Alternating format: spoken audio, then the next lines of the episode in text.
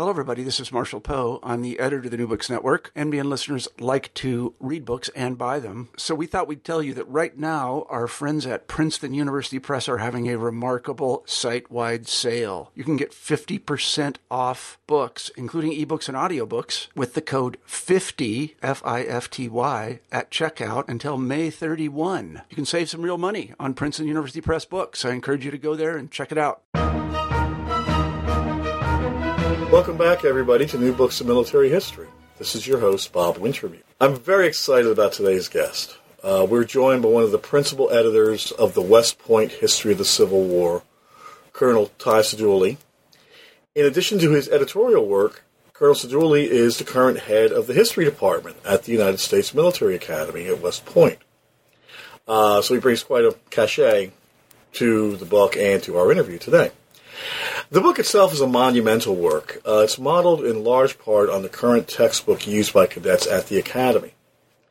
Lavishly illustrated, very well conceptualized graphs and maps, as you might expect from a product like this. Uh, the book is also not only well conceived intellectually, it also breaks new ground in being linked to a fully digitized companion software product. Now, we'll go into all this in more detail later in today's interview. But before we go that far, I would again like to emphasize how fortunate we are to have Colonel Seidule with us today. Thank you for joining us. Oh, my pleasure, Bob. Thank you so much. I'm excited to talk to you today. Colonel, could you describe for our listeners the relevance of military history at West Point? I mean, it seems like a self evident question, I would think, but I understand historically there's been debate over the emphasis of history at the Academy. Oh, that's very true, and um, we we think, of course, that uh, that history is vitally important for cadets, and we think first history, partly because of our inductive reasoning, and we have a, a core curriculum here that emphasizes problem solving, and historians have a great way of dealing with solving problems, which is ask a question, gather evidence, and then look for the answers after you've gathered the evidence using inductive uh, logic uh, primarily, but but but in other ways as well. That format of problem solving is incredibly important for future Army officers. So we have four courses that we teach uh, all cadets uh, an American history course, a regional history course, and two military history courses that really go from Plato to NATO and Afghanistan. and military history is the is the core of that of that experience. A two semester course, and it is an old course. We have been writing military history for cadets since 1818, uh, and about every 30 years since then. Military history is the capstone of the West Point education because if you want to understand about our profession, the way to do that is is through the past. Uh, war is the most complex, dangerous, and chaotic uh, undertaking uh, that humans do, and only by looking at that in the past can they hope to gain the wisdom uh, for future decision making. Why commission at this time a new series on military history? Well, it's a great question. It, this is we've again every 30 years since 1818 we have been doing this. So Dennis, uh, uh, in 1818 we um, took some of uh, Jomini's works, uh, translated it, and then put a little addendum on it. Uh, and then in 1840s, uh, Dennis Hart Mahan wrote his book, and then he redid it in 1870s. In the 1890s, Gustav Fiebeger wrote uh, on military strategy, and then the Gettysburg campaign.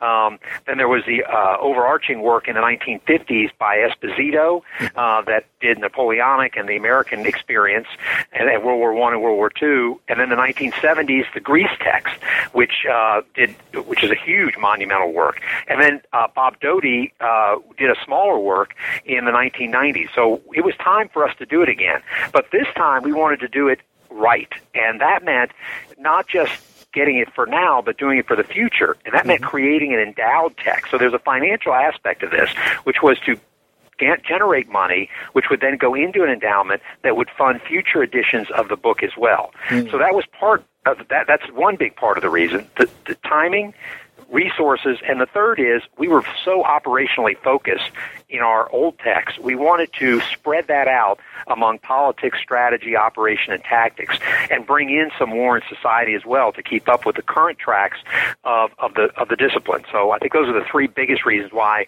we wanted to do that now.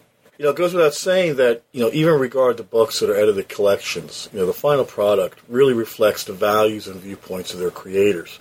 And, you know, this is really going to be true, I would think, with any history of the Civil, American Civil War. You know, in large part because it's still fraught with, you know, all these interpretive controversies and regional disagreements about causality, about outcome, about method. I mean, that's leading up to two, two questions. You know, first, how did your own views, not only on the Civil War, but on the role of the military in American civil society, influence this work? We'll, we'll, we'll go one question at a time. Right. I thought, well, it's great. I think, well, there, there's a couple ways that we did this. The first is um, we brought our senior military historians in the Department of History uh, together for this. And we have a lot of military historians. You know, we have a huge faculty here of almost, uh, including staff, almost 60 people in our Department of History. It's one of the largest departments of history around. Mm-hmm. And most of them are military historians because we teach uh, uh, in no section larger than 16 people. Mm-hmm. So because of that, and we teach uh, a thousand cadets military history a semester, that means that gives us a lot of military historians. So we got our senior military historians together, and we started a process to figure out what did we want for this book, what were our themes, what were our um, what were our constructs that we wanted? How much did we want? What was our chapter list? Who did we want for our authors? Um, and so we, we, we created a very broad based uh, committee to figure out what we wanted and how we wanted to teach, and then hired authors that would then help us create this vision uh, of how we wanted to make the book, and that that so those those all the things. So this was this is a, a, a big part of how we did wanted to do it. Then the two senior editors, that's me and uh, Cliff Rogers, uh, who's a medieval historian uh, who's taught this course for 20 years. Then we we kind of made sure that that was that was set. And once we had done that, then we had our authors conference. We had 49 authors for the entire project and five authors for the Civil War to talk through how we were going to integrate these uh, together. And we wanted to make sure that this was a work of history, first and foremost, uh, informed through uh, the prism of military history. So I think we were able to do that. And I think our first chapter um, by Mark Neely does a great job of, of doing that, of putting, of setting the context for the American Civil War Absolutely. in a way that that we would never have been able to do with someone on our faculty because he is uh, he, he brings so much causation and politics into that, which is just what we need. And then to add the digital products to that, which make it immersive, created a way of lo- seeing the Civil War first and foremost as an American war, uh, and, and not just uh, to talk about the operational aspects of it. Well, that raises a second question then, Colonel, which is, you know, how does one create a synthetic textbook like this one? For a national audience of many different interests and different points of view that's going to serve a singular purpose without running afoul of those undercurrents. Well, I, I think it's a great, uh, great point, and one that we we thought about really carefully. And the first and foremost thing that we said was this is a product for cadets. Our purpose is clear. You know, our mission at West Point is to educate and inspire cadets uh, to serve their nation uh, in the Army and, and for the rest of their life. And so we knew that the first thing we were going but, but that doesn't mean that we create jingoistic patriotic history. We create hard-hitting history that looks at this, at this problems that we have in American history in, in the, in the, in the most honest way that we can. Mm-hmm. So we knew that we wanted for cadets and then we realized after cre- uh, starting to create this that by making something for cadets, and that's a 22 year old American who does not know that much about military history, if anything, means that it's a great uh, way of, of educating the rest of the American people. And, and, you know, we think that, that the American people are vastly underserved in their knowledge of war and their knowledge of military history. They don't know that much about it. Let and me yet, ask you, you know, if I can interrupt there, uh, let me ask you, you think that's due to an underrepresentation of military history or perhaps an oversaturation of bad military history on the market? I think that's a great point. That's a great. There is a lot of bad military history. I just think of our our American citizens that um, that go we go to war a lot as the American people go to war a lot. I mean, we, certainly more than almost anybody else. Uh, and as somebody who's been in the military for the last 30 years, you know, we've been we've been deployed, not me personally, but deployed pretty much constantly that that entire time. And yet it seems like we go to war each time without understanding the basics of of of what it means to be at war. Mm-hmm. Uh, and yet so we're hoping that at least for our generation of, of West Point cadets, that we can do a better job of educating them about war. And if we can get that out to the American people in a way that the best military historians in our field uh, can can help the American people through this. Um, uh, through this project, which is not just the Civil War, but uh, obviously almost, but a huge uh, slice of American and European war, that we'll be able to help the American people. I mean, I know that's that that may that may sound trite or may sound like we're pompous even. Not at all. But not at all. But but we do. We we feel like we are public historians, and we feel like the best of military history is public history, and that's what we are aimed to do is to get out of the public sphere in many different ways. So we're doing that with our hardcover text through Simon and Schuster, through our digital text, and through uh, digital offerings online to try to reach the most number of people possible.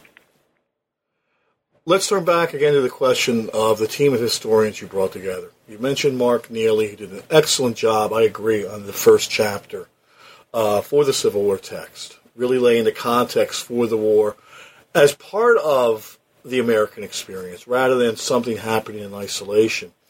The other persons on, in the text as well, I mean, you've got a great roster of talent here, Colonel. I mean, we really do. You do. I mean, Joseph Glatthaar, Steven Woodworth, Earl Hess, James Hogue. I mean, that's like almost a virtual who's who of Civil War historians.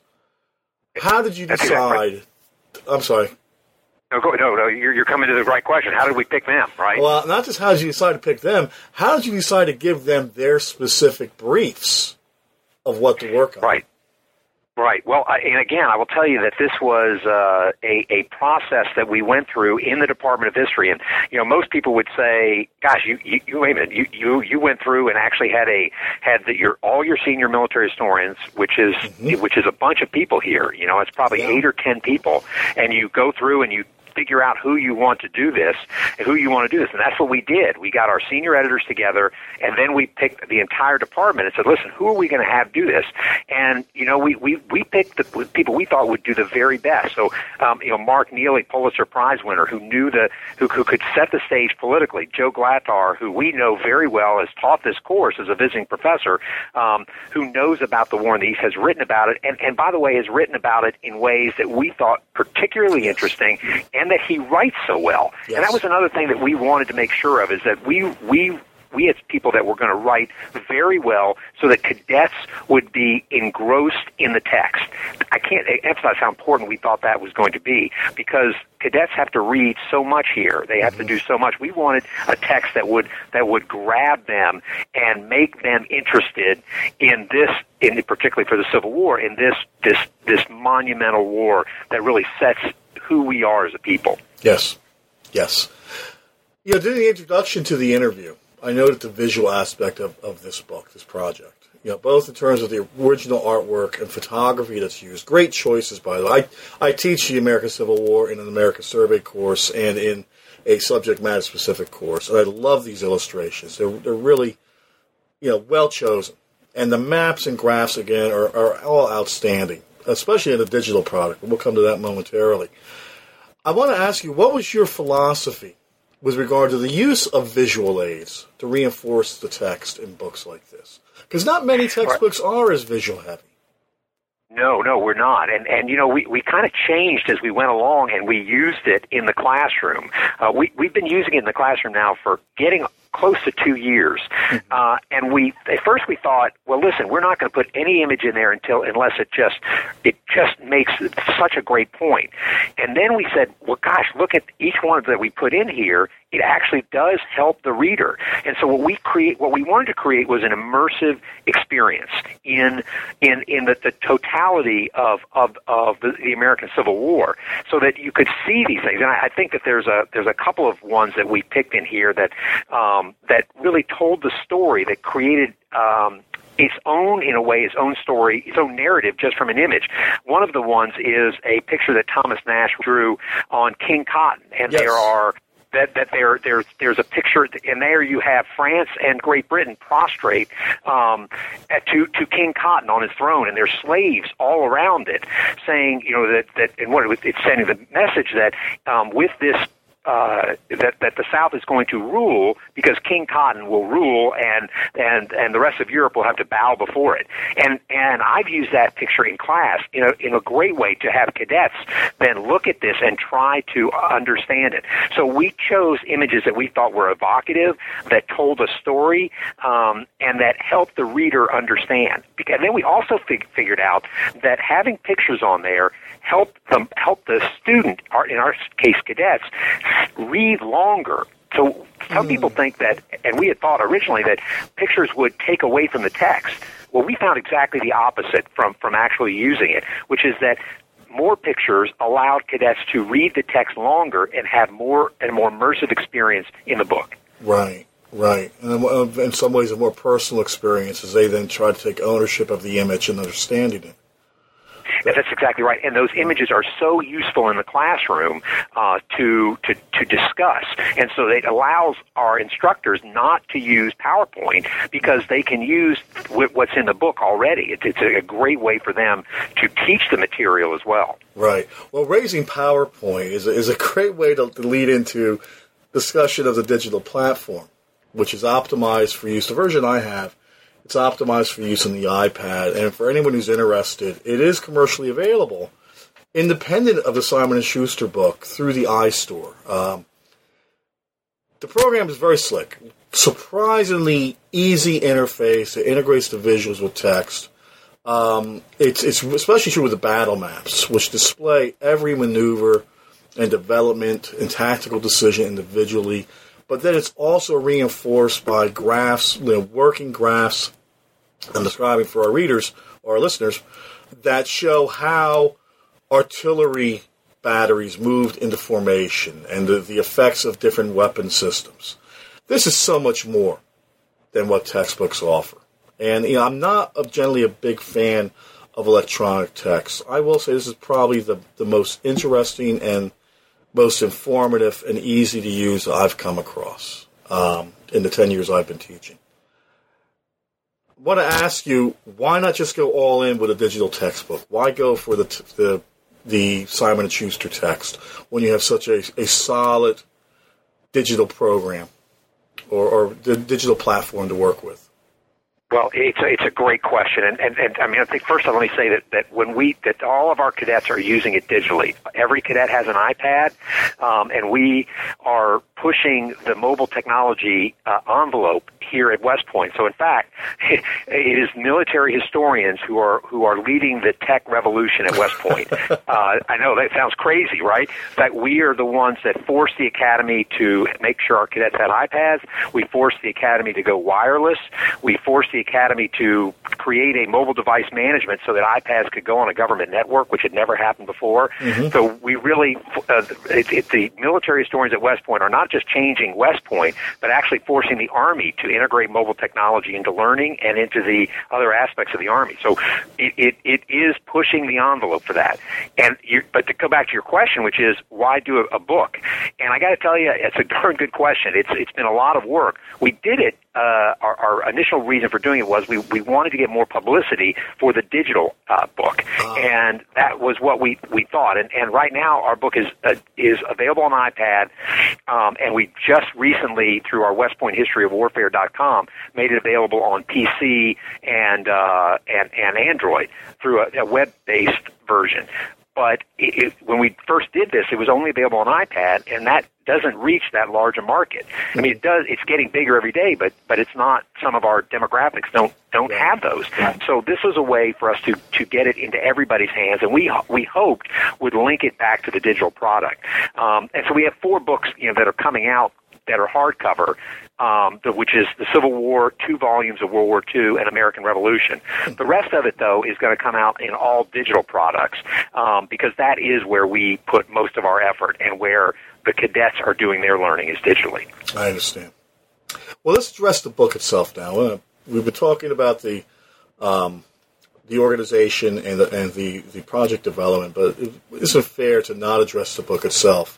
And to present a sense for our listeners of what distinguishes this text from others in the field. You know, again, you know, the Civil War is a very popular subject. It's a lot of Right. good history on it. Great Um, history. Yeah, great history. The book begins through your introduction by placing West Point directly at the epicenter of the growing regional distrust that follows the Mexican War and runs through the first secessionist wave following the 1860 election. It's a very interesting contextualization, I think, of a national controversy filtered through the lens of one of the nation's few small but yet vital institutions. I want to ask you if you can elaborate more on this for our listeners, both the, the Right. history and as well as your, your conceptualization of it.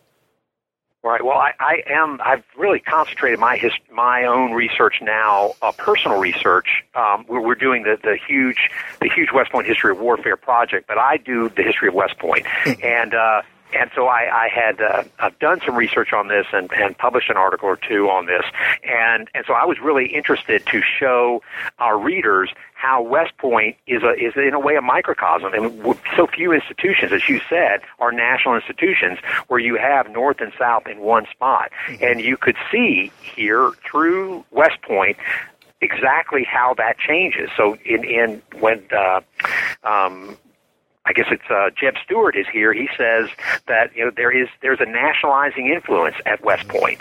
This is a national school, and that there's no North or South. And yet, by 1860 uh, or 1858, there the, the barracks are split into two. There's two companies that are northern, two companies that are southern. And then when the crisis actually hits, I mean the the level of violence at West Point uh, is is like nothing we've never ever had before. Lincoln is hanged in effigy behind the barracks.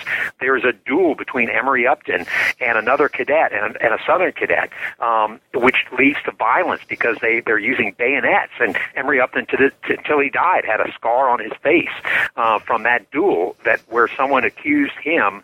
It was Wade uh, Wade Hampton Gibbes who accused him of of having um, sex with with a African American woman at Oberlin where he went before.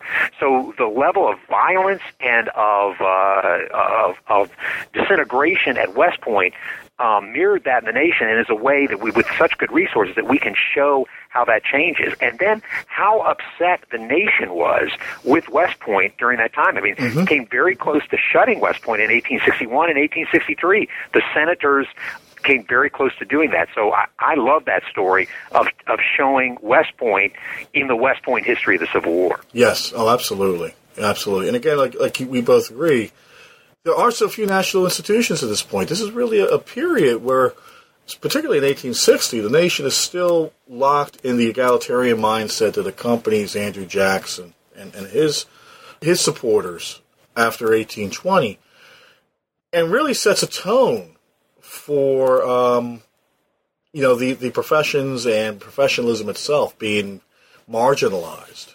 And we see at I- West Point this institution dedicated to keeping that alive and the, the dangers it faces. Uh, that's so true, and and and and, then it, in fact, it's the last war that West Point doesn't get bigger. I mean, it stays small during the war. No Northern cadets actually take the place of the Southern cadets that leave. Um, it, it it it really becomes a very difficult to keep the place even open during the Civil War uh, because it is distrusted. What? How do you trust an institution if the people leave to fight against it? and so there's this idea that those who fought against the, the United States of America were seen as traitors. Uh, as you well know, seen as such traitors here at West Point and throughout the North, uh, that you would take it out on West Point. And you know, a senator is at, is saying that West Point, if, if the Union is to die, it will be of West Point pro-slaveryism, and that no school has uh, has as much traitors as West Point since Judas Iscariot. This is said on the Senate floor.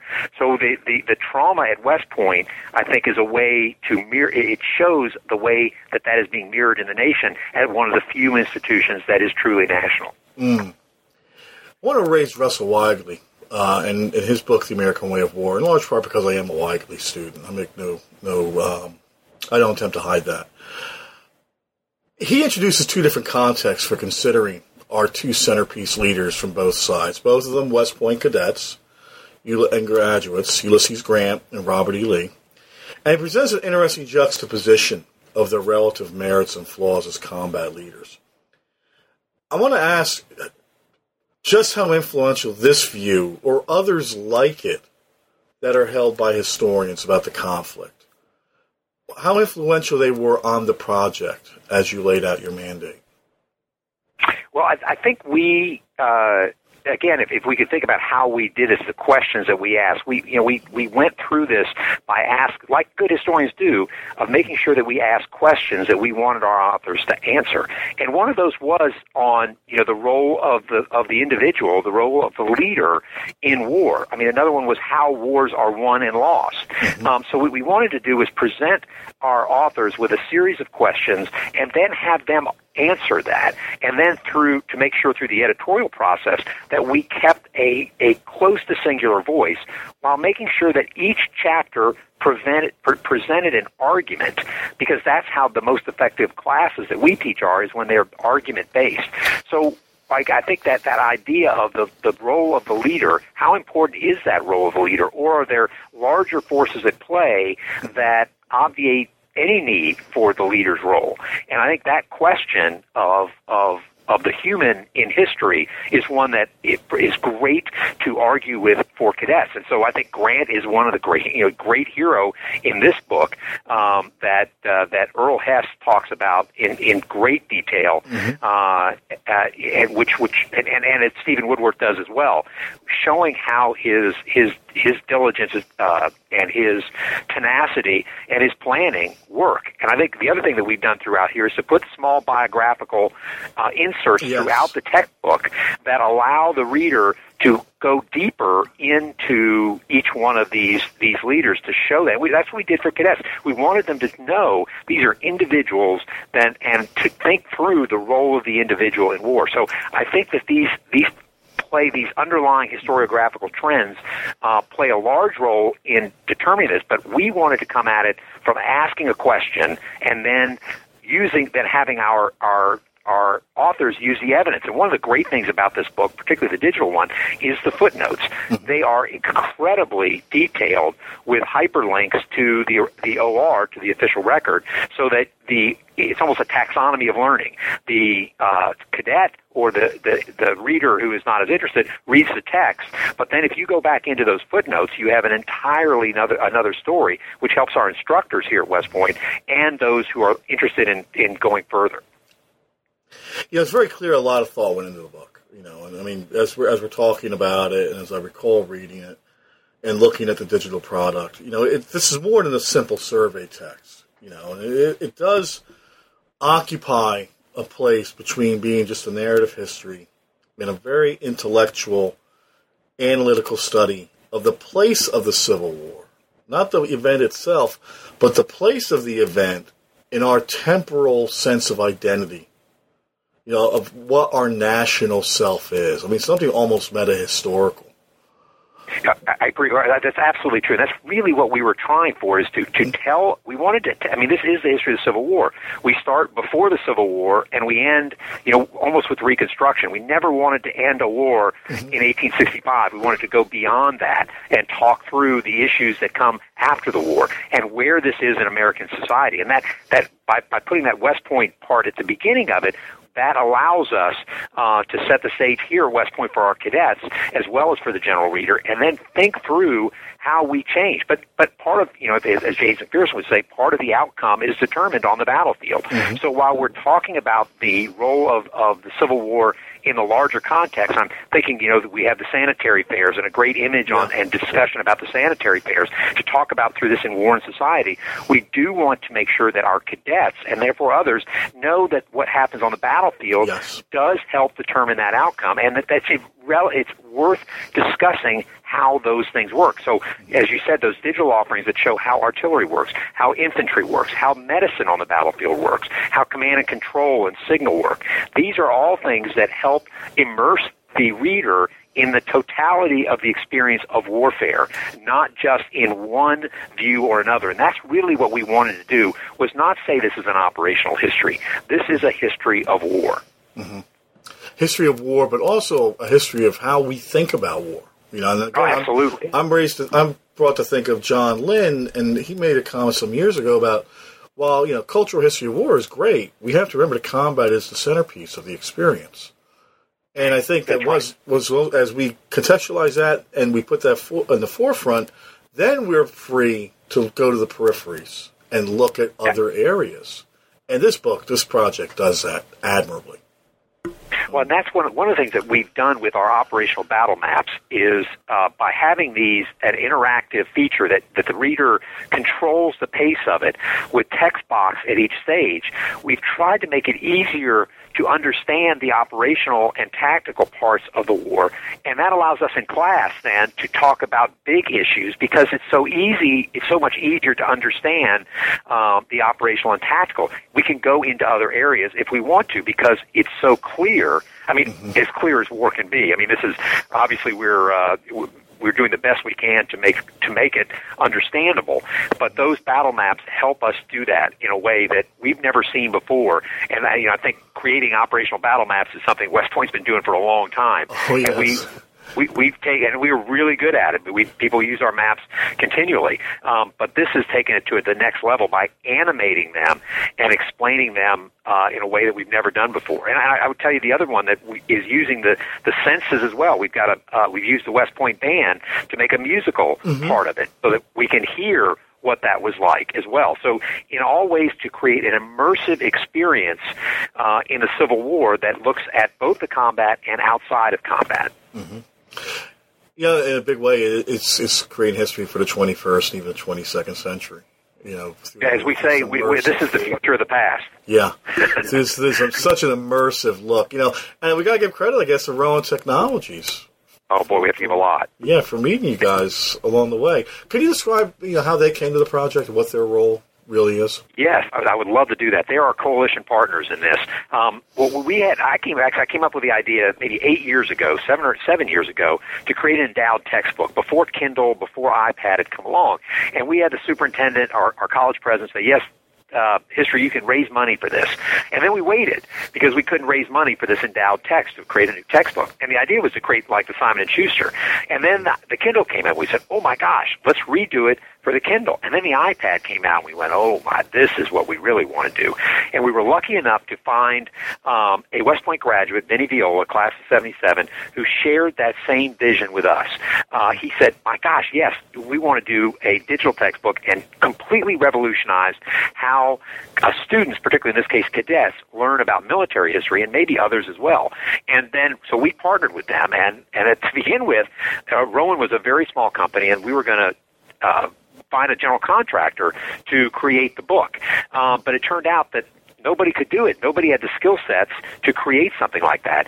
So Mr. Viola, cre- Vinny created his own company, Rowan Technology, named after Andrew Rowan, the famous uh, lieutenant West Point graduate who took a message to Garcia. So that that's Rowan is named after that because it for Army officers, Rowan is a uh, and a message to Garcia is sort of a shorthand for the initiative, and that's what they have done. They've created their own company of uh, cartographers, digital designers, um, uh, lawyers, and copy editors, historians, uh, project managers, and their sole function to start with was just to create this project for cadets. And now what we're trying to do is to create a revenue stream for this by may and get it out to the entire world. And we've got other things coming because we're partnering with them. We're going to make a, battle, a Gettysburg campaign app that will come out this summer. More books coming of this great content that we have. But really, it's a it's it's we've married the best of business uh, the business community, academic, uh, and government, really military, in one in one coalition. And we're so proud of the work that we have done together in this that I don't think anybody has ever really done before. Compelled to ask, you're an educator. Through the lens of creating this project and being being so close to the cadets at the academy, but also, you know, being a public intellectual. Are we teaching the Civil War properly today? Well, I, I think we are. Uh, I, I listen. I can't say how we're doing it at the rest of academe, or but I think at West Point we are, and we firmly put it within the context of its the political struggle uh, over slavery. And Mm-hmm. uh, in fact, I'm going to give a lecture soon on the to, to, to argue once again the centrality of slavery in causation for the Civil War. So we haven't uh, haven't done that enough, but we haven't as public intellectuals. No. We have to do that. Um, and and so I think here at West Point we do do that correctly. Um, I'm not an expert on how the rest of academia. And certainly, this is continues to be an issue that we must fight over uh, as military historians to ensure that that is done correctly. And it's our duty uh, as military historians and as public uh, intellectuals to fight that fight every day in every way that we possibly can to ensure that Americans um, are are learning this in a way that they're asking the right questions and using evidence to back it up. So we certainly are are all in on that at West Point and want to make sure that we are helping the rest of military historians and the and academe present this to the American people in such a way that they will that that they will use evidence as part of their uh, answer. Do you have any regrets over something you may have left out? I mean, did you leave anything out? I guess is the first question. And if so, what would that have been? Well, I- you know, there, there are a bunch of things that uh, that we've got. Uh, I want to make sure that the Battle of Shiloh, which is so confusing, is animated. We want to make sure that Chickamauga, which is so confusing, um, has has more full animation on it. So we do know that we want to we want to make it better. We certainly want to uh, to in two years or three years when we relook at getting version 2.0, we have other things that we will want to do. We know we'll have other things. There'll be new scholarship that we want to do. But the next thing for us is to get the rest of the 50 five chapters up to the same level as the Civil War, and World War II is next in our hopper for that. I was going to ask what the next volume was, so it will be the Second World War. The Second World War in two volumes will be coming out uh, this this uh, this November, uh, both from Simon and Schuster and from Rowan Technology as a digital product. And then over the course of the next two years, we digitally we're going to get out every single chapter, all uh, 70, 71 of them, out digitally over the next two years. It's just such a daunting task to begin with, and to have it all happen in your under your tenure is that's a great laurel for you. It's, it's you to be commended, Colonel. Really. Well, well, we have we have an enormous number of people. I, it's not ju- it's not not only is it not just me. Uh, Cliff Rogers, who has done amazing work Absolutely. as the as the primary text editor. Uh, Steve, Professor Steve Waddell is working as the uh, volume uh, editor from World War One, World War Two. Gail Yoshitani is working post forty five. Sam Watson is doing the American experience up to 1900, and John Stapleton is also helping doing the European experience to 1900. So we have a, the almost the entire all the military historians at West Point uh, are participating in this process to make sure that we get the best product to our cadets, and then out to the American people. Colonel, as you may know, when we close out our interviews, I like to, to throw our guests a couple of last questions to share some of their own likes in the field and to give us all a glimpse of their future. So, if I can, first, when you're at home and looking to unwind after a day in the classroom or in editorial meetings or whatever else you do, what are you reading? Uh, right now, uh, I am studying and writing on um, uh, race at West Point. So I am reading about the civil rights movement um, and other aspects of the Black Power movement at West Point as I'm finishing up an article on the Black Power movement at West Point. And for a larger, my next book, which will be on the history of race at West Point. So that's that's what I've been reading in my spare time uh, to make sure that I am uh, I'm up to speed in an area that I'm not as strong in uh, African American history, but to talk about something that needs to be written about, and I'm I'm doing right now, which is that history of race at West Point. So that's what I'm reading is a lot of books on civil rights movement and African American history. Gotcha.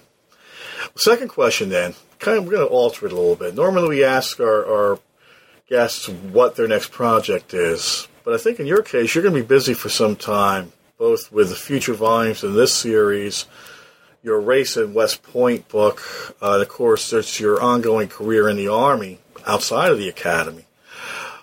But when all this is done and behind you, what research interests would you hope to pursue if you had the opportunity?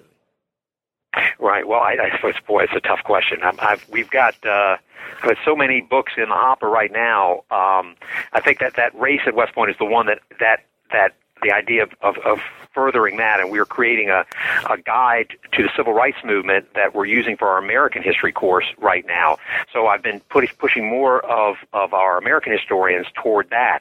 So that's what I'm, I'm kind of working on right now, and the, the West Point History of Warfare, which will go out for the next four years, and then uh, to create campaign and battle apps to it further the use of technology in the classroom and actually also looking at the use of augmented reality um, and virtual reality to make the experience of military history, which is uh, an intellectually rigorous task, more accessible through the use of, of technology. So those are some of the things that I'm looking at as I look out at the, the, at the near future of how do we make military history more accessible to our cadets, more interesting, more uh, and more uh, viable as a course of study for the rest of their life.